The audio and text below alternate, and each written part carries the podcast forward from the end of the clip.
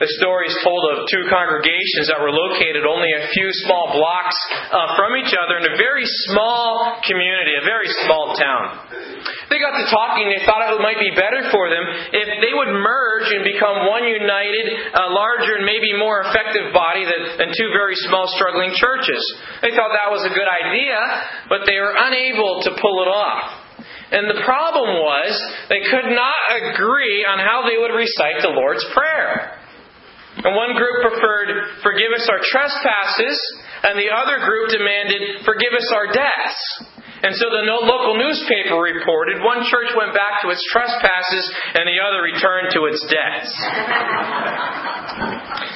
In Romans chapter 15, we have outlined for us in verses 1 through 13 the road to glory, the road to God's glory in His church.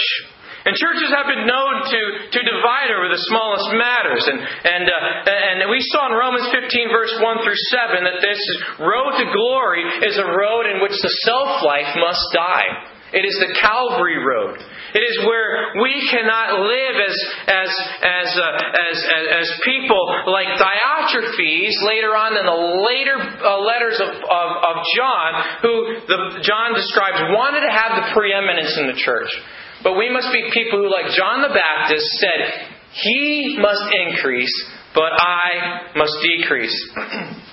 In this road to glory, we saw several things here. We saw that it is a cross carrying road. We ought to bear the infirmities of the weak. We ought not to please ourselves. We ought to please our neighbor for his good edification. So we're to put others first. We're to put ourselves last. And we're to serve others. We're to put ourselves out to help others in our church.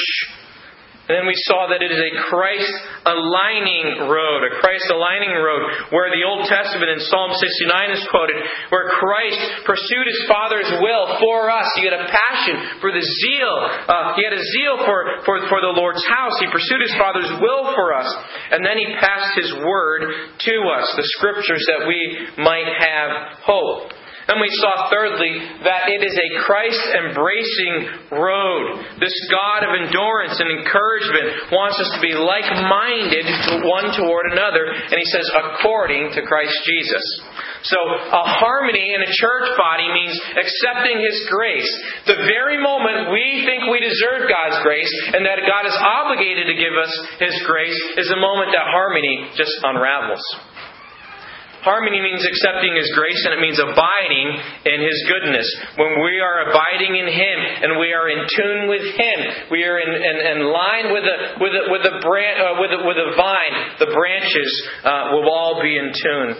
And fourthly, we saw in verse uh, 6 and 7 that it is a Christ glorifying road. Here's the product. That ye may, with one mind and one mouth, glorify God, even the Father of our Lord Jesus Christ. Verse 6 and verse 7. Wherefore, welcome or receive ye one another, as Christ also received us to the glory of God. So our worship together displays His glory, and our welcoming together displays His glory. Now, in this book of Romans, Paul has begun with two things. In Romans chapter 1 and verse 16, Paul says, For I am not ashamed of the gospel of Christ. For it is the power of God unto salvation to everyone that believeth. And then he says the part we left off, to the Jew first, and also to the Greek, or the Gentile, or the nations. He also includes, after that, a talk about God's glory and how when we exchange God's glory for the glory of something that God has even given us, a gift of God, that life unravels. And that glorying God begins with a thankful heart in Romans chapter 1. And those are the two things he's going to come back to. That the gospel is the power of God into salvation, the Jew first, and to the Greek, everyone that believes and the glory of God and its preeminence. I believe uh, Romans chapter 14 through chapter 15, verse 13 is summed up in chapter 15, verse 7. Wherefore, receive ye one another as Christ also received us to the glory of God. The point of everything that Paul has said is summed up in that verse. And Paul wants the Roman church to welcome one another, to receive them just as Christ had welcomed them and through the cross because this brings God glory. This shows his wisdom through the church. This shows his multifaceted grace through the church. This shows his worth, his eternal beauty, his value to the universe. You ever thought about it in that way? That your love to the person sitting next to you or, or a few pews away from you, you know that person displays the glory of God to the whole universe, the watching universe. And in verses 7 through 13, Paul wants to open us up to the panorama of God's redemption in Christ. Someone named Antoine de Saint Exupéry says if you want to build a ship, don't drum up the men to gather the wood, divide the work, and give orders. Instead, teach them to yearn for the vast and endless sea. Get the connection there? Yearn for the vast and endless sea, then the ship's going to follow. That's your vehicle there. And that's what Paul is doing here. Now, in verses 1 through 6, he's given us commands. He says, Do this, act this way. But God always gives commands in accordance with what he has provided his provision, his grace. And so he is going to open up to us a, a beautiful view of God's redemptive plan in Christ through the scripture in verses 18 through 13. He's going to show the theological reasons why the church is to welcome those who God has welcomed by clearly showing that Christ has acted decisively to bring God's blessings to all cultures to fulfill prophecy in Scripture.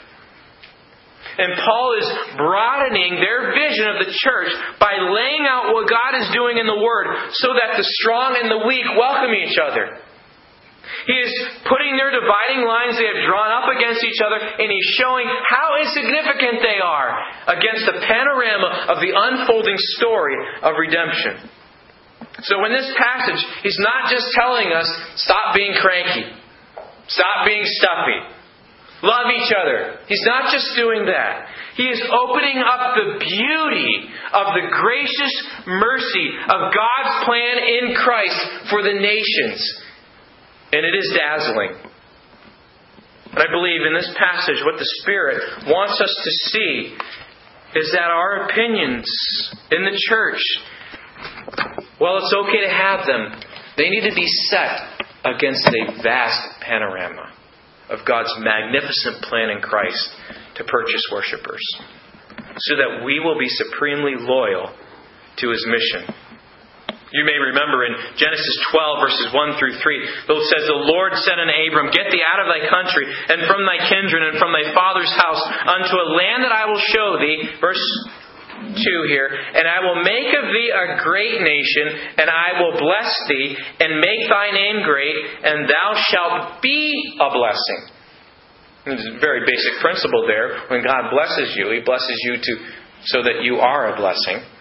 All right, verse 3, he tells how Abraham's offspring, making his name great, having a great nation, would be a blessing. He says, And I will bless them that bless thee, and curse him that curseth thee, and in thee shall all families of the earth be blessed.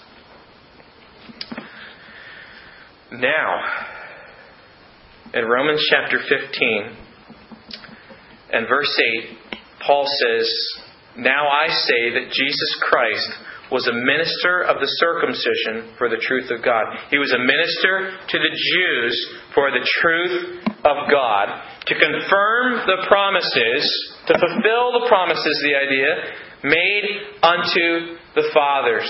I want you to see this morning that this here is a priority. This is Israel's priority here. Remember, we said in Romans 16 that the uh, 116 the gospel was to the Jew first and also to the Greek, and that was how Jesus worked his ministry, wasn't it? Uh, the supreme example of ministry was is Jesus Christ, and He came first of all to minister to the Jews, but for this purpose, so that through Israel He might minister to the Gentiles. And that was a principle that was followed in the earthly ministry of Christ and even in the early ministry of the church. When Jesus began his ministry, it was only to the people of Israel. Uh, when he sent out the apostles on their first evangelistic mission there in the Gospels, he says, he tells them, "Go not into the way of the Gentiles, into any city of the Samaritans enter ye not, but go rather to the lost sheep of the house of Israel." Um, you remember when the Gentile woman came to him, and, uh, and, uh, and, and, and, and Jesus says, I'm sent to the lost sheep of the house of Israel. And she got a hold of God's grace, and she said, But even the dogs, right, eat the crumbs from the table. But Jesus' ministry was primarily to Israel, wasn't it? There were, uh, there were glimpses of what he was going to do here after his ascension, uh, all scattered throughout the Gospels. You think of the Samaritan woman, you think of the ten lepers that came, and the one that came back and thanked him was a what? A Samaritan, etc. So uh, there, were, there were ways the Gospels getting to the Gentiles, but he focused on Israel here. And so Paul says, I say that Jesus was a minister, Jesus Messiah was a minister for the circumcision, for the truth of God, confirmed the promises made unto the fathers. What was the promise? The promise made unto the fathers was that the Messiah would come through Abraham's line, narrow down through the line of Judah, narrow down through the house of David. Jesus came, born a Jew, because through the Jews, he would send the good news of salvation to the Gentiles. Think about the first Christians in Acts. Uh, there, they were all uh, um, gathered there for the for the feast of Pentecost, and when the Spirit comes down, Peter preaches. And if they were coming to the feast of Pentecost, you can be sure that the majority of them were Jewish believers, and three thousand were saved. Salvation is of the Jews, Jesus tells the Samaritan woman in John 4:22. So there's a priority in the ministry here. But it gets beyond that. Israel's priority. There is also an international provision. Look what he says here. Jesus Christ was a minister of the circumcision for the truth of God to confirm the promises made unto the fathers in verse 9, and that the Gentiles might glorify God for his mercy that the Gentiles might glorify God for his mercy. Now, in John chapter 10, verse 14, Jesus says, I am the good shepherd, and know my sheep, and am known of mine, as the Father knoweth me, even so know I the Father, and I lay down my life for the sheep. And then he says, And other sheep, other sheep I have, which are not of this fold. I believe he's referring to Gentiles, the nations. Them also must I bring, and they shall hear my voice, and there shall be one fold and one shepherd. Therefore doth my Father love me, because I lay down my life, that I might take it again. Remember that veil in that temple was torn in two at the cross of Jesus Christ at his death. Jesus had come, he had dismantled the barrier, he brings the Gentiles into the people of God through the gospel. His ministry didn't end with the Jews. It continues with Israel. But it provided the beachhead for bringing the other, the other nations into the fold. So that's what Paul is saying here. There is an international provision. He wants the nations, all the nations, not only Israel, but Israel with the nations in his fold. And now he's going to quote from three sections of the Jewish Old Testament. He's going to quote the Jewish uh, scriptures divided into three sections the law, the prophets, and the writings. He's going to quote from all three of those sections here to prove his argument here. Now remember, um, it seems to be, as we reconstruct the argument here in Romans 14 15, that uh, there were Jewish brothers that seemed to be the weaker brothers, and they were Jew, uh, Gentile brothers, maybe also included uh, Jews, we don't know, that were the stronger brothers. But we see some of the, some of the language they're talking about clean and unclean things, etc., that make us think there was some uh, um, uh, ethnic divisions there because of uh, the way they had been raised and grown up. But Paul, through the Holy Spirit, is going to show us those barriers are dismantled. Yes, you are still Jewish in your ethnicity. God has a special plan for Israel. But in the church, you're one new man. And there are four quotes from the Old Testament he's going to use to prove this. First of all, I'd like you to notice in verse 9, he says, As it is written, as it is written. So he's making the argument that the Gentiles might glorify God for his mercy. God has made an international provision. As it is written, For this cause I will confess to thee among the Gentiles and sing unto thy name. That's a quotation from 2 Samuel chapter 22. And if you wouldn't mind turning over there with me to see the context of this, I think it'll open your eyes here to what Paul is saying. 2 Samuel chapter 22. Now, 2 Samuel 22 is a, is a psalm of praise that is recorded in Samuel. It is also duplicated in Psalm 18 for reference here. But in 2 Samuel chapter 22, we have the situation uh, uh, told us why uh, David is singing a psalm of praise. 2 Samuel chapter 22 and verse 50 is the quote. Therefore, I will give thanks unto thee, O Lord, among the heathen, the Gentiles, the nations, the pagans, and I will sing praises unto thy name. You might wonder, well, why, what is this? Where does this fit in here with the story? Well, if you look in chapter 1, chapter 21, excuse me, of 2 Samuel and verse 15, you see that David had had war with the Philistines. This seems to be near the uh, near the end of, of David's life here. It says in uh, 2 Samuel 21:15. Moreover, the Philistines had yet war again with Israel, and David went down and the servants with him and fought against the Philistines. And David waxed faint. And some of these Philistines were, were some of the descendants and relatives of Goliath that he had slain as a boy. So he's like he's finishing up uh, the un, the unfinished parts here. And then if you look in 2 Samuel 21 uh, and verse 22, it says, "These four were born to the giant and Gath." And fell by the hand of David and by the hands of his servants. In verse chapter 22 and verse 1, David says, Spake unto the Lord the words of this song, and the day that the Lord had delivered him out of the hand of all his enemies and out of the hand of Saul. So he's thinking back on his accomplishments. His, uh, his, how God had rescued him from Saul as Saul had hunted him, and also how um, uh, God had given him this victory here among the Gentiles, the Philistines, who were not God's people. So God had given David victory of the Philistines, the Gentile nations in warfare. Um, and now David could reign in victory over these nations. And his reign had extended now to not only include his own people, the 12 tribes of Israel, but also the nations, the Philistine nations.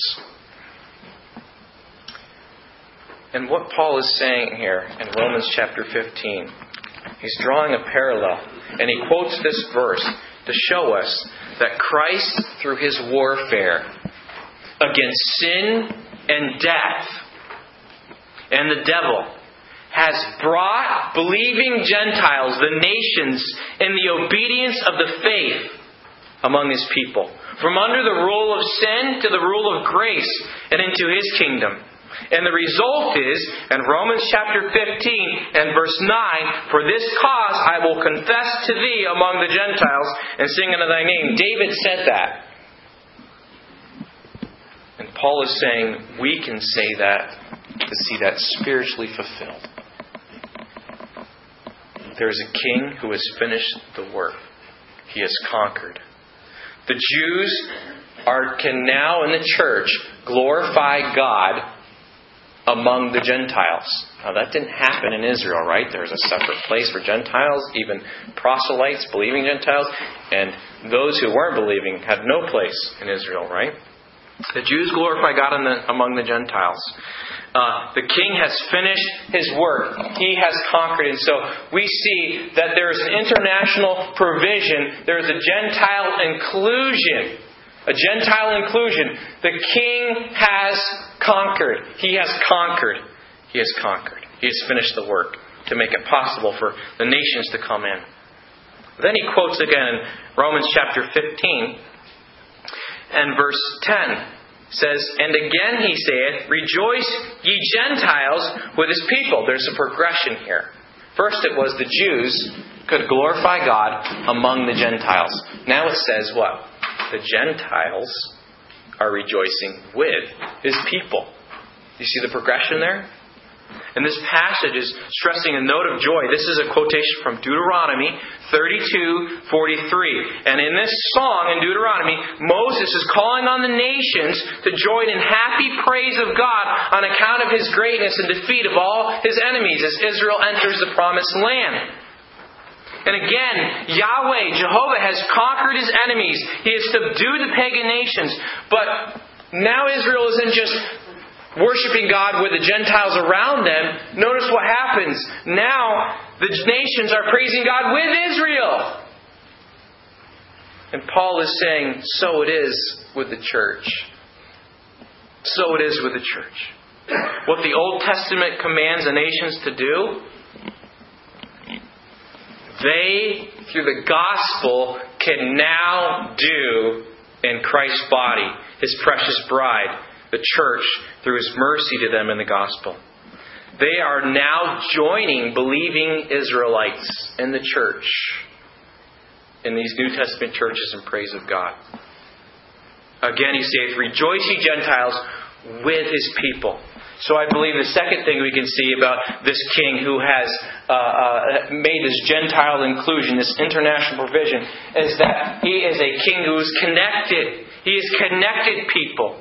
Not just Jews glorifying God among the Gentiles, but the Gentiles rejoicing with the Jews. And they will be glad and rejoice in His wonderful mercy to them. He is a king who's connected. He brought Jew and Gentile together. But there's a third quotation. He says in verse, verse 11, And again, praise the Lord, all ye Gentiles, and laud him, or praise, exalt him, all ye people. That's a quote from one of the shortest Psalms in the New Testament, Psalm 117. And if you wouldn't mind turning over there for, for this one, I think you'll see some context that will be very helpful. It's only two verses. Oh, praise the Lord, all ye nations. There's the Gentiles. Command. Praise the Lord, all the nations of Gentiles. Praise Him, all ye people. So the world Praise God. Praise Jehovah. Praise Yahweh. Verse 2 For his merciful kindness is great toward us, and the truth of the Lord endureth forever. Praise ye the Lord. What's interesting about this one is um, uh, uh, it is the nations and the people of God. The nations in verse 1, all ye nations, praise Him, all ye people. Verse 2 is merciful kindness is great toward us. Now, who's us? The person who's writing it, right? Perhaps David. Jews here. So it is the nations and the people of God simply told to praise Yahweh. Now, the first quotation says, Jews, you're going to praise God among the Gentiles, with the Gentiles in your midst. The second one tells us that the Gentiles are going to rejoice with the people of God, so the other side of it. This third one puts them together. Puts them together here. This is a king who is cherished. He's a king who is cherished. You see, it is the nations who are told to praise God. Why? For his merciful kindness is great toward us. Is there any other way that God's merciful kindness uh, uh, can, be, can be shown more clearly than the cross, than the gospel? The truth of the Lord endureth forever. They are to cherish the Lord for his mercy and truth shown toward them. This was in God's mind since the beginning that God would bring people from every nation into his courts to the praise of the glory of his grace. When he calls out Paul and calls him the apostle of the Gentiles, he tells them that he is calling out through Paul a people for the sake of his name. That those who are bought with the precious blood of Christ would treasure him would pray, praise, would laud, would exalt, would glory in Him, would boast in Him for His majestic kindness to them, to make them His children. Though once enemies. So this is a international provision because of a king who is cherished. A king who is cherished. Back in Romans 15, you might want to be turning to Isaiah chapter 11. Let me just read Romans 15, verse 12. Here's the final and fourth quote. And again, Isaiah saith, There shall be a root of Jesse, and he that shall rise to reign over the Gentiles, in him shall the Gentiles trust. Now, if you look at Isaiah chapter 11, verses 9 through 12, where it's very obvious this is a, uh, a messianic prophecy, it says in Verse 1 of Isaiah There shall come forth a rod out of the stem of Jesse, and a branch shall grow forth out of its roots, and the Spirit of the Lord shall rest upon him the Spirit of wisdom and understanding, the Spirit of counsel and might, the Spirit of knowledge and the fear of the Lord. He'd be Spirit filled. And then, in verse 9, it says, B, For the earth shall be full of the knowledge of the Lord as the waters cover the sea. And in that day there shall be a root of Jesse, which shall stand for an ensign of the people, an ensign or a signal for the people. To it shall the Gentiles seek, and his rest shall be glorious. And it shall come to pass in that day the Lord shall set his hand against the second time to recover the remnant of his people. And he talks about the remnant left from Assyria, from Egypt, from Pathros, from Cush, from Elam, Shinar, from Hamath, and from the islands of the sea. And he shall set up an ensign, a signal for the nations, and shall assemble the outcasts of Israel and gather together the dispersed of Judah on the four corners of the earth. And, so, and Paul is arguing here that we have a king who is crowned, a king who is crowned. That is why there is international provision. This root of Jesse was a signal, an ensign to the Jewish people, and the one who the nations would inquire of or seek and put their trust in.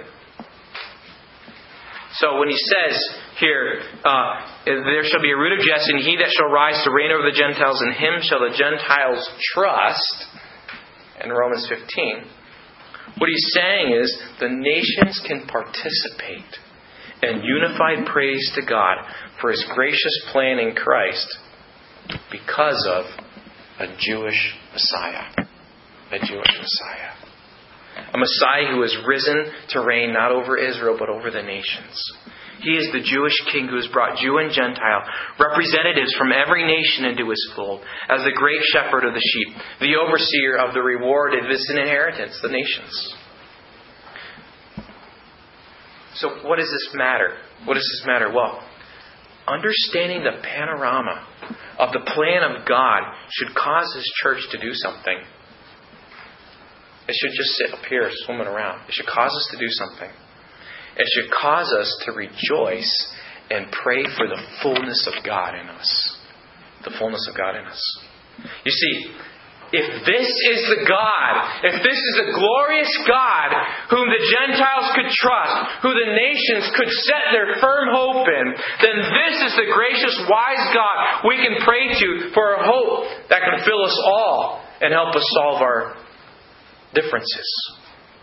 A hope of this one new man, not bound up with our opinions and preferences that change generation to generation and culture to culture, but built on the eternal hope of God of the new people of God, the church, the one new man, Ephesians says.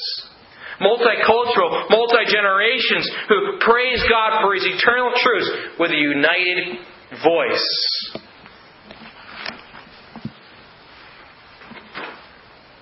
There is an international provision. But go back to Romans 15 because Paul knows we need prayer for this. And so, in Romans chapter 15, he says in verse 13, Now the God of hope fill you with all joy and peace in believing, that ye may abound in hope, the power of the Holy Ghost.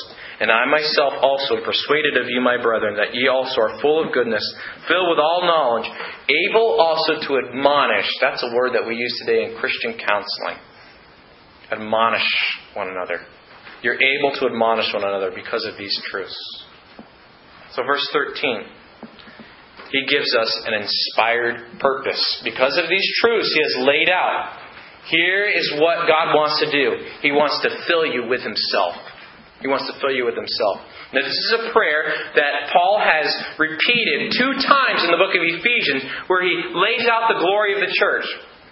If you turn with me to Ephesians chapter 1,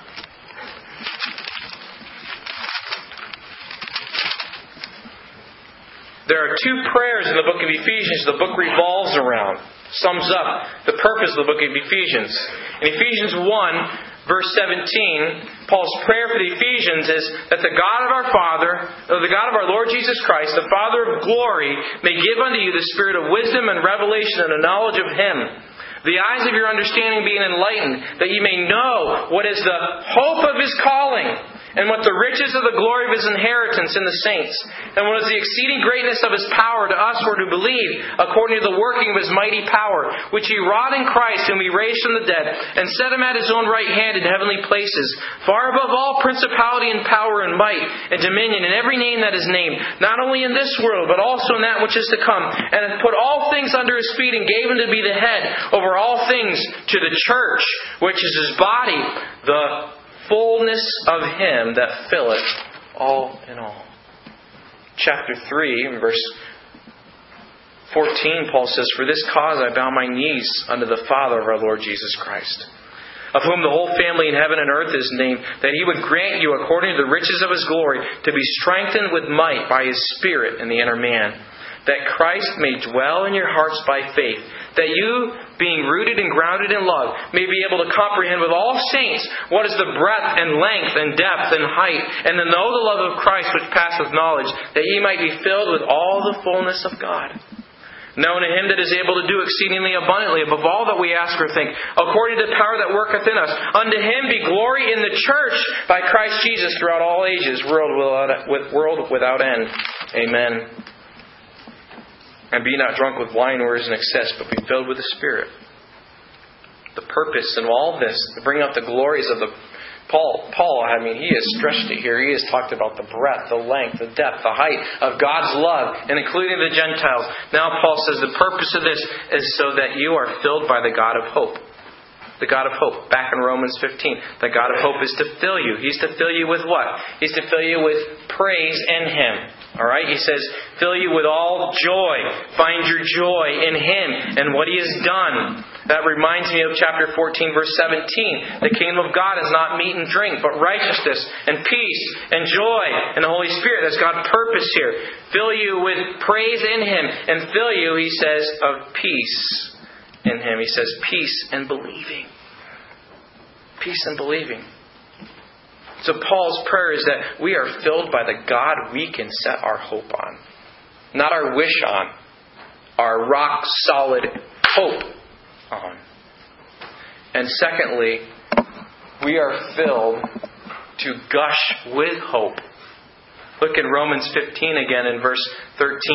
That ye may abound in hope. Abound. Through the power of the Holy Spirit. Abounding. In other words, there's a flourishing here that's supposed to happen in our lives through the God who fills us of praising Him and peace in Him, joy and peace. We're to gush over as a reservoir with hope, abound in hope. Notice through the power of the Holy Spirit. Here's what I believe as we sum up this morning here. If we begin to get a glimpse of the vast glory of God, we will begin to see, I believe, that many of our conflicts, not all of them, but many of our conflicts, when they are based in the self life, are like two ants arguing over which one is taller standing next to Mount Everest. It's ridiculous, isn't it? The unity of God's servants is so much esteemed and treasured and prized by God that he will not have his glory sounded forth amidst discords and contentions.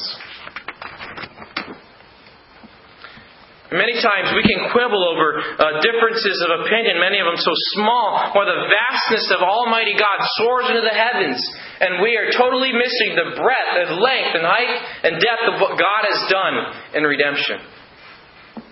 We need to stop looking at one another uh, uh, relative to ourselves, or even better, stop looking in the mirror sometimes and turn our eyes to the beauty and the loveliness of Jesus Christ and His Word and His plan for the nations. And we need to stop telling people that the gospel is made for our felt needs so we feel better and Jesus Christ solves all of our problems. But rather tell them they were made for the soul satisfying glory of God in the gospel. We have the greatest news in the world that has been given by the King of the universe. But this news starts with the most terrifying news in the world.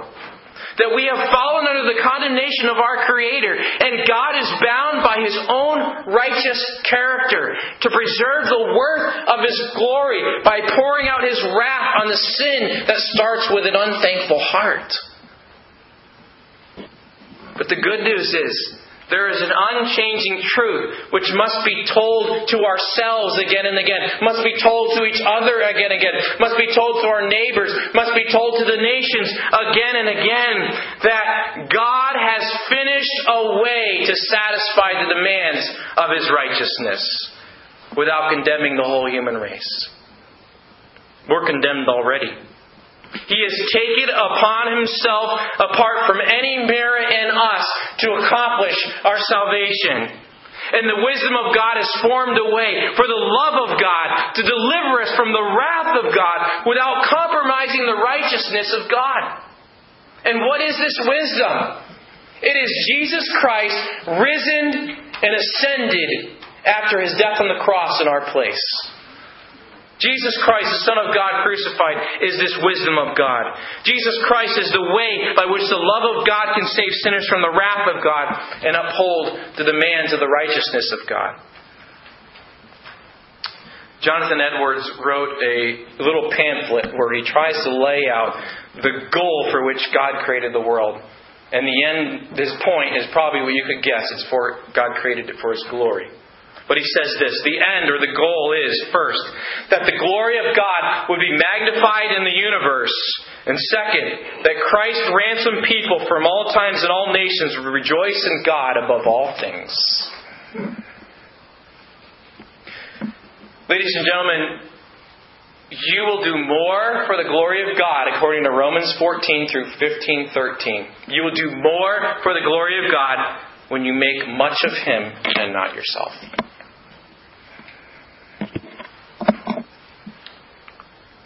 It all comes down to it here.